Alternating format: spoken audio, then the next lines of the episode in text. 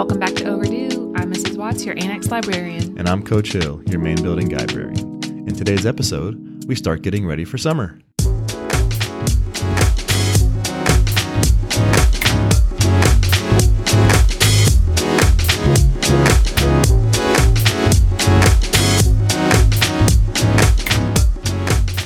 All right, let's talk about some books. Um, so I think I mentioned last time I just recently purchased this book because it was on the Barnes and Noble like book of the month list, and it just It was it was also good. it had a brief stint on the for the YA section of the New York Times bestseller list. I saw. Yes, it looked good. So it's called A Magic Steeped in Poison by Judy Lin. Um, and it's about um, a girl named Ning. Her mother, well, let me back up. She, I can't say what she is. It's like, um, uh, it's not witchcraft. She has magic in in tea, in making tea and giving it like a healing property or or something else. There's kind of just no end to what they can do through tea. Um, it's like Shenong Shi or something like that is what they're called. I just don't want to butcher it, but I may have just done that. Um, her mother practiced and was very, very good at it and has been teaching her. But her mother just passed So it's away. a learned thing, not a um, not a, a little bit of inherited both. thing.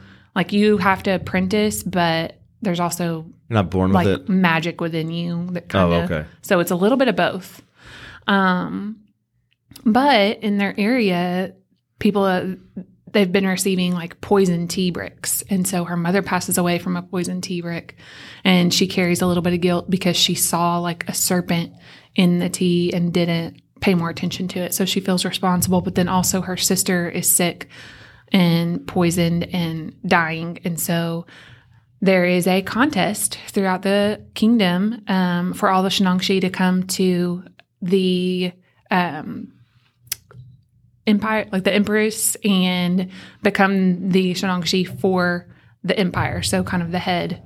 And um, so she feels like this is an opportunity for her to ask a favor of the empress if she wins the competition to save her sister.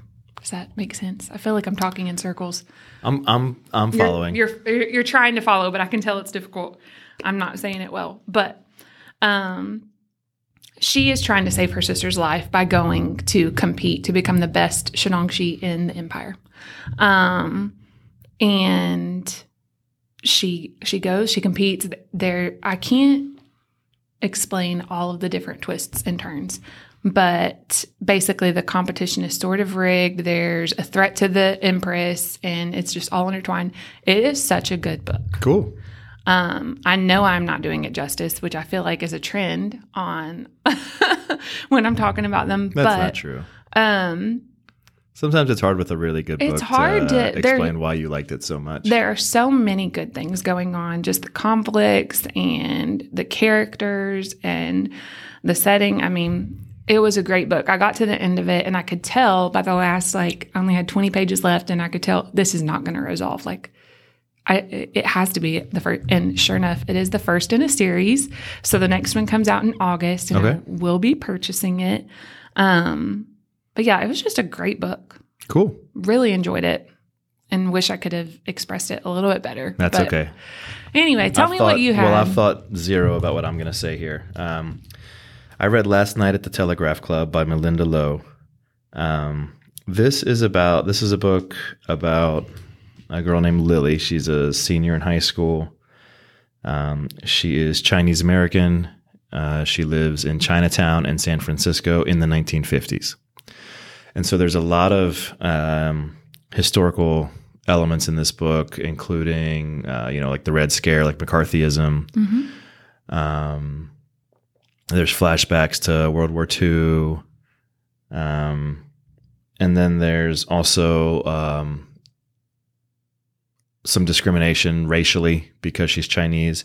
But uh, I guess the, really the plot of the story, you know, intertwined with all of these historical elements is that um, Lily is realizing that she's gay. Okay. Um, and both because of the time period, the 1950s, Sure. and because of her kind of Chinese cultural expectations, um, it's almost beyond taboo. Wow. so she ends up. So there's this. There's another girl at her school that she's known that they've kind of you know they've in the same grade. They've known each other, but they've never really been friends. Um, but long story short, they end up connecting uh, through the fact that they're that they're both gay, that they're lesbians. Okay. Um, and her friend Kath is is maybe a little bit more comfortable with it, uh, whereas Lily is again, she almost as if she feels ashamed. hmm Um, and so the book is about um, her kind of Working through that. working shame. through that and um, you know maybe connecting with new people and also disconnecting with friends that she's had her whole life which is part of growing up anyways Mhm. um, Not an easy part of growing up. no it's not um, so the telegraph club you know the book's called last night at the telegraph club so the book almost opens with lily seeing an ad in a newspaper for a male impersonator at a club called the telegraph club. This this uh, uh, woman impersonating someone named tommy andrews. Um, and it just it makes her feel a certain way. And it kind of you know she realizes that maybe it doesn't make other people feel a certain way. Mhm. um, and and ultimately at some point in the book she and kath end up going to the telegraph club to Okay. see tommy andrews perform. Um, and so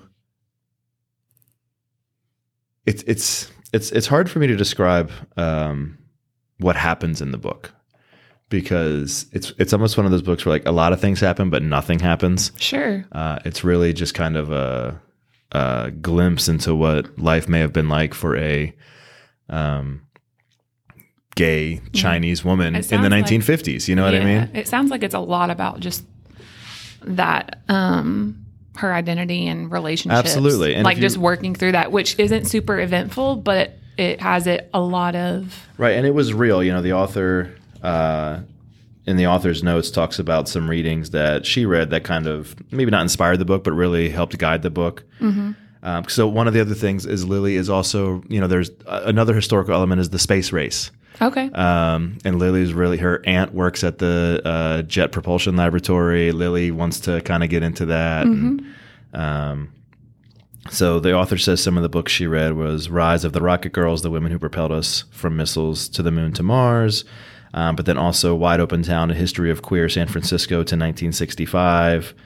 Um, All Out, the no longer secret stories of queer teens, and so forth. And just uh, it's almost this very like hyper focused look on what on what uh, one particular subgroup's life may have been like in this time period, which is interesting. It's really cool to hear that note. And it seems like the author just took some, like, imagined from real people and real events, which sounds silly as I'm saying it, but it's really cool that someone reads a book or reads about something and creates a story based on that. Right. Like, I don't feel like I would be strong in that. Right. It's cool to, and I believe to see that. Yeah, when I read the notes, I think she said that this story started as a short story, Mm-hmm. and it was published and whatever, and then it kind of grew into. This I would be novel. interested to read that Yeah, short story. it was interesting. Um, it was also interesting because you know Lily and, and is experiencing a lot of uh, discrimination because racially and because of her identity. Mm-hmm. Um, and this is a book from the 1950s, and, and 70 years later. Um, whereas maybe a lot has changed. As I was reading, I couldn't Some help but think haven't. some things haven't, uh, Mhm. which which was just uh, frightening. Maybe is Yeah. the right word. Mm-hmm. Um, but it was a good book. I enjoyed reading it. Um, Good. yeah, it was just it had a lot of historical elements kind of wrapped in the. It sounds and, like and I didn't know necessarily if all of them uh, contributed to the story any more than just kind of highlighting what was going on in the time period. For example, her father um, was accused of kind of maybe being a, a communist sympathizer in a way, um, and had his his papers taken Wow. um, and that kind of never resolves at the end of the book. Uh, there's a, there's a couple of things that don't resolve at the end of the book, uh, namely uh, Lily's relationship with her family. Um, Which honestly is probably accurate. I'm sure there were many Sure. people that experienced that and it wasn't resolved. yeah, Like it may just be highlighting that yeah, or just an element. yeah. It made you think about a lot of things. Yeah. made you think about a lot of things for these people uh, 70 years ago, but like I said, also currently. Mhm. Um, So yeah, I enjoyed reading it. Well, good. I enjoyed reading Last Night at the Telegraph Club uh, by Malinda Lo. So we'll take a short break, and then we have each. We're, we're going to get into our summer reading selections. Yep. So last year we each picked a book for ourselves, and then the other person picked a book for us also. Mm-hmm. Um, and we didn't do so hot on our summer reading last year. No. Um, so this year we're going to do better, and uh, we've each picked three books for the other person, and they get to choose 2 mm-hmm. So uh, maybe during the break we'll look at them, Mm-hmm. And then come back and then we'll come back and, and talk about the- tell tell you what the three were, and then tell you what the two choices were. I like it.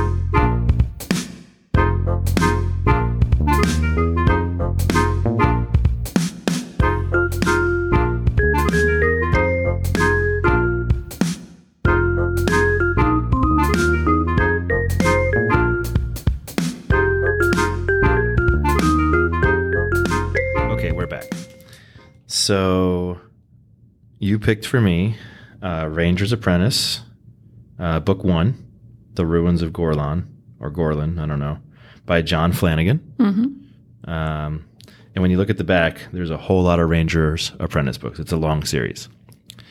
Also, Dry by Neal Shusterman and Jarrod Shusterman. And then in the in the Wild Light by Jeff Zentner. Didn't you read the other one? Yes. Okay. You, you, Jeff Zentner, you said local author. Yep. Okay. Don't you have a connection to him or no? No. Oh.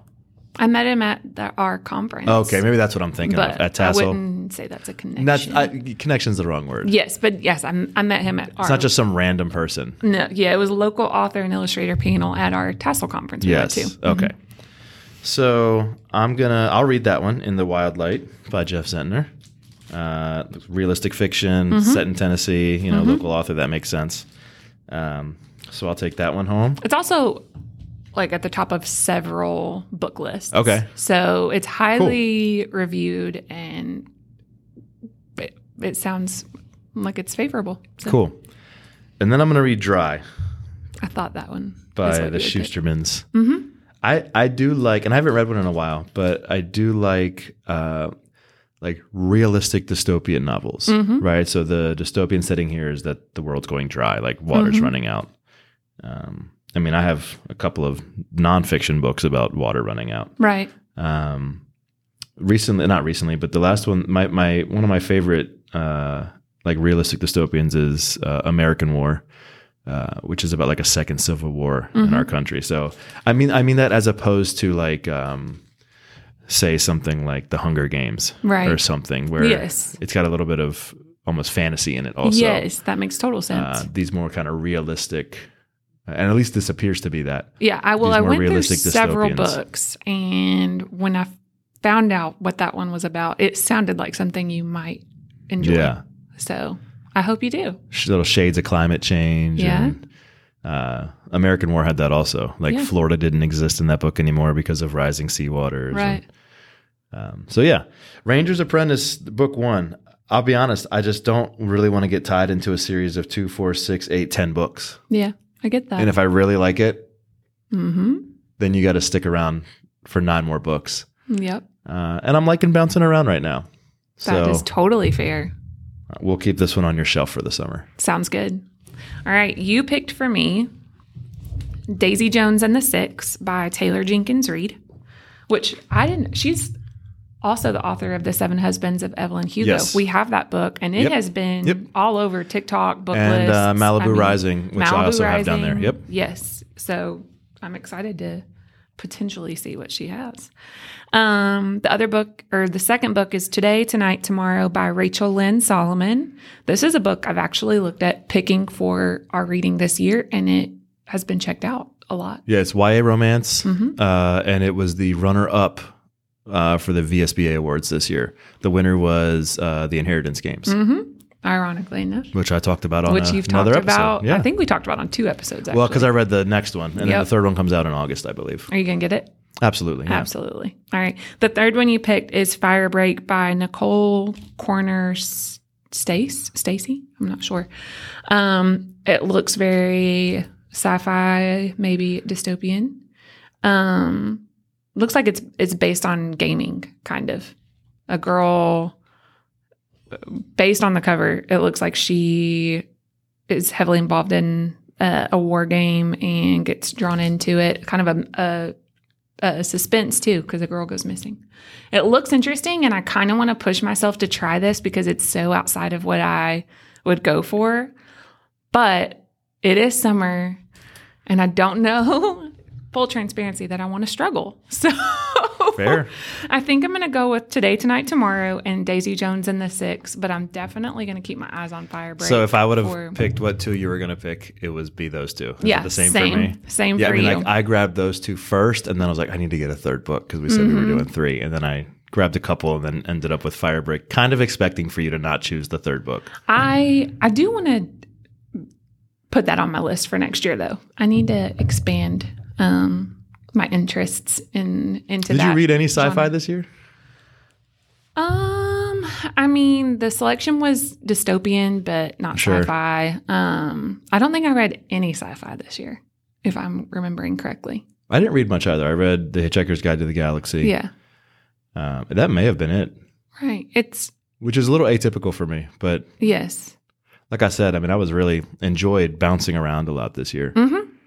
Yeah, I mean, we did, fantasy and, like I said, dystopian and I read my first romance novel this year. read your first romance novel. Yep. Um, but all great options. I'm excited to see what we come back with. And Yeah. so, So next week um, will be our final, or next episode, excuse me, will be our final episode of the school year. We'll be wrapping things up, um, and we will be. We're kind of just doing it now, but we'll be recapping kind of everything we read this year. Picking out Uh, our favorites. Yeah, maybe picking out a, a top three. It's going to be hard to pick. yeah, We read a lot of good books this year. maybe talk about our least favorite. we could do Uh, that. just to yeah, just to wrap up the year and kind of recap uh, everything we read this year. I'll be looking forward to it. But right now it's time for us to check out. Be sure to follow us on Instagram and TikTok at BDP underscore library. Check out our YouTube channel, BDP Library for book talks and vlogs, and share us with a friend. And for one more time this school year, don't forget to check back with us every other Wednesday for the next episode of Overdue. Make time to read. Thanks for listening.